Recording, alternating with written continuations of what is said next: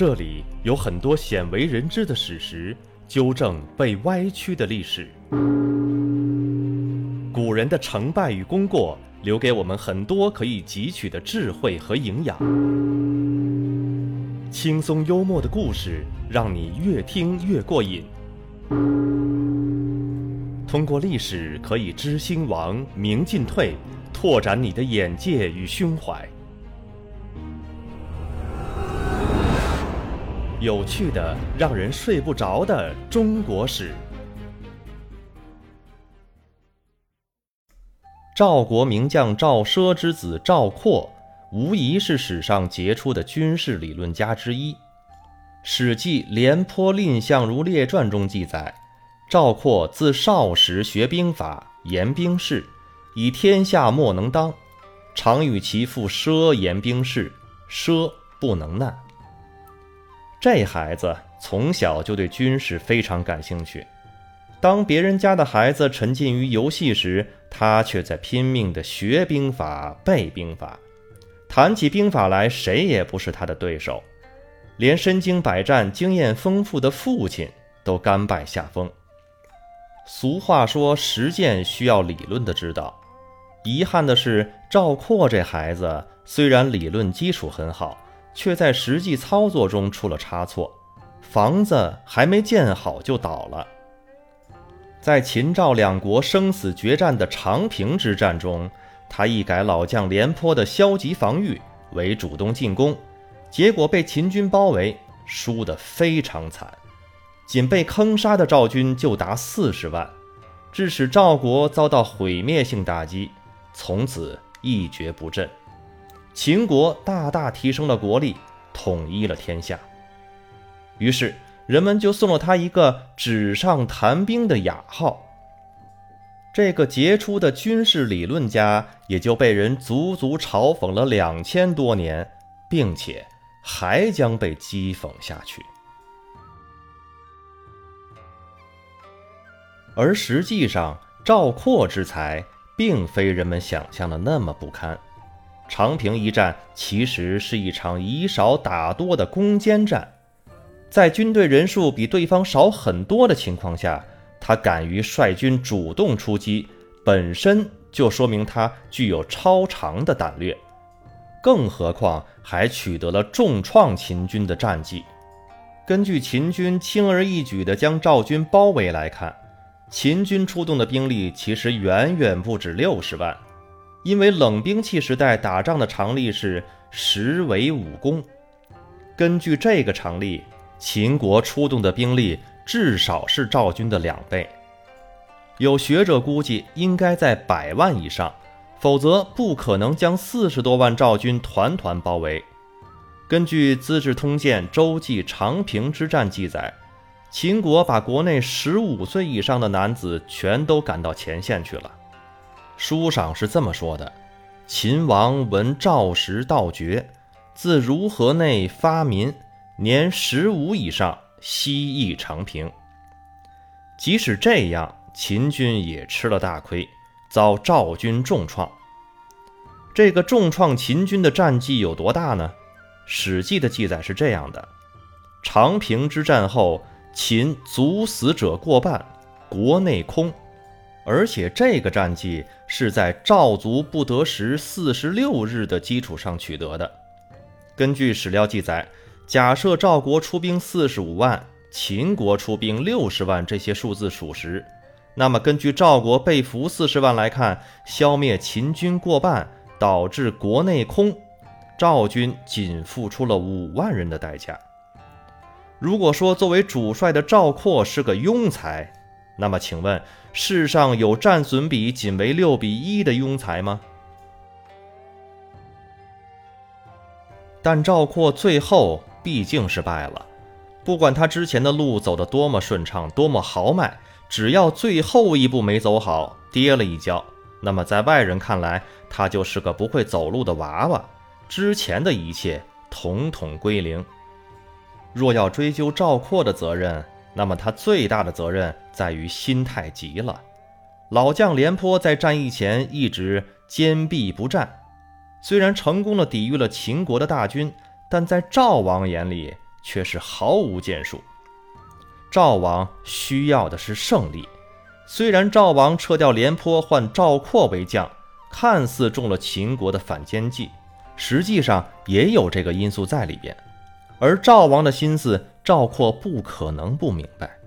所以，当他取代廉颇之后，他知道，如果他继续采用廉颇的战术，那么等待他的会是什么样的结果？他必须尽快拿出一个结果，以便对赵王有个交代。采用与廉颇不一样的战术，就成了他唯一的选择。而这个战术就是改消极防御为积极进攻。这就是所谓的“明知山有虎，偏向虎山行”。倾尽全力赌一把，赌赢了就是打虎英雄，赌输了就是老虎的盘中餐。不幸的是，他一把。就赌输了，他的确缺乏实战经验，因为这是他独立指挥几十万人马的第一战，也成了最后一战。如果历史不那么无情，多给他几个锻炼的机会，赵括最终成为比白起更可怕的战神也未可知。退一万步来讲。就算赵括真是个只会纸上谈兵的庸才，长平之战失败的第一责任人也不是他，而是赵王。这是因为，当赵王打算用赵括换掉廉颇时，赵括的母亲就亲自给赵王写信说：“请大王收回成命，不要用我的儿子。”赵王问为什么，赵括之母的理由是。儿子做了将军之后，军官们都不敢抬头看他，而且他爱财。每当大王有赏赐，他就拿回家里边收起来。看到了便宜有增值潜力的田宅，也要把它们买下来，一点都不像他父亲。可是赵王叫他别说了，他已经决定了。赵母说：“那既然这样，那么那小子以后如果是不称职，大王您可别怪我。”赵王答应了。赵括失败后，赵王果然没有去为难他母亲。有人说“知子莫若母”，这话似乎没毛病。可是赵母仅凭儿子当上将军后，军官不敢看他和他爱财这两点，就断定他儿子不会带兵打仗，这理由是不是太牵强了？世上既爱财又有才的人多的是。军官不敢看他，难道不是因为赵括对他们的严格要求所导致的吗？由此看来，赵母并不十分了解他这个儿子，因为发生在公元前二百八十年的麦丘之战，就是靠了他儿子赵括的计谋才打赢的，不然在那一战中，作为主将的她的丈夫赵奢就很有可能身败名裂。公元前二百八十年，也就是赵惠文王十九年，乐毅破齐后，赵王命赵奢为将，攻打齐国的麦丘，并且只给了他一个月时间。麦丘虽然成了孤城，但之前赵军多次攻打都未能拿下，时间长达数年。因为此城粮草充足，守军中又有善于守城的墨家弟子。赵奢的方式是强攻，但遭到儿子赵括反对。之前强攻多次都未能奏效，您老人家怎么还这么干？干嘛不干点新鲜的？赵括分析，城里虽然还有粮食，但估计差不多也都快吃完了，何不想想其他办法？赵奢说：“来不及了，一个月时间很快就过去，再耽误下去，咱就等着受处分吧。”赵奢不听儿子的，下令攻城，不但不奏效，还白白损失了不少士兵。赵奢不但不采取灵活一点的办法，还对抓到的俘虏束手无策，因为他向俘虏了解城里的情况，俘虏就是不告诉他。赵括却不慌不忙，每天好吃好喝好招待那些俘虏，对待他们比对自己人还客气。知道他们家人已经断炊，还给他们拿粮食，让他们悄悄地带回去。俘虏中终于有人被感动了，告诉赵括说：“城里的粮食虽然还有一点儿，但是已经全都被军队控制了，老百姓早就没吃的了，人肉就是他们的粮食。”赵括又问俘虏：“你估计齐军还能守多长时间？”俘虏回答说：“充其量也就几个月吧。”直到这个时候。赵奢才听了儿子的劝，停止攻城，还把俘虏都放了。这俗话说：“人心都是肉长的。”受到优待的俘虏们回去之后，逢人就说赵军的好。那在他们嘴里，赵军简直就是一支仁义之师呀！不但不拿他们当敌人，还非常尊敬他们，而且还让他们吃得饱饱的，还送给他们粮食，让他们的家人也有的吃。不少百姓听了，立场就开始动摇了。要不，咱也投奔赵军吧？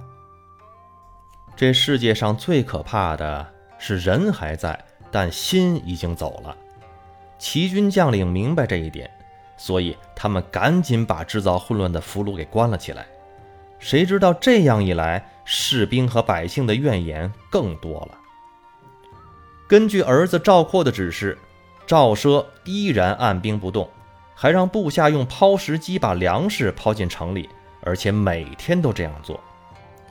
齐军却派人把那些粮食送了回来，问他们：“你们几个意思呀？咱不吃这一套，你们要打就打，不打就别再抛粮食了，我求求你们了。”赵奢是肯定不能听啊，继续抛粮食。齐军再也沉不住气了，气急败坏地派代表来约战。咱们赶紧定个决战的日子吧。此时此刻的赵奢虽然不知道儿子葫芦里卖的什么药，但儿子怎么说他就怎么做。叫他别跟齐军派来的代表见面，他就闭门不见，气得齐军代表干瞪眼。几天后，事情果然朝赵括设想的方向发展了。城里的人杀了守城的齐军将领，开门投降了。当赵王对赵奢能够在规定时间内完成任务，并且伤亡不大，深感好奇时，赵奢不由得为儿子骄傲，对赵王说：“都是这小子的主意，老赵我不过是个执行者。”不用说，赵王给赵括大大的点了一个赞，父子俩都得到了重赏。也许正因为赵括在麦丘之战中的表现。给后来的赵王留下了深刻的印象，才使后来的赵王不顾其母的反对，毅然决然地让赵括担此重任。可惜历史不给他机会。或许赵括当个参谋人员更合适，一旦让他独当一面，可能又是另外一种画风。然而在当时那种情况下，若是换了别的将领，说不定会输得更惨。好了，各位听众朋友，由战丁丁为您播讲的有趣的、让人睡不着的中国史，今天就播送到这儿。如果您喜欢，欢迎收藏转发，感谢收听，下期再见。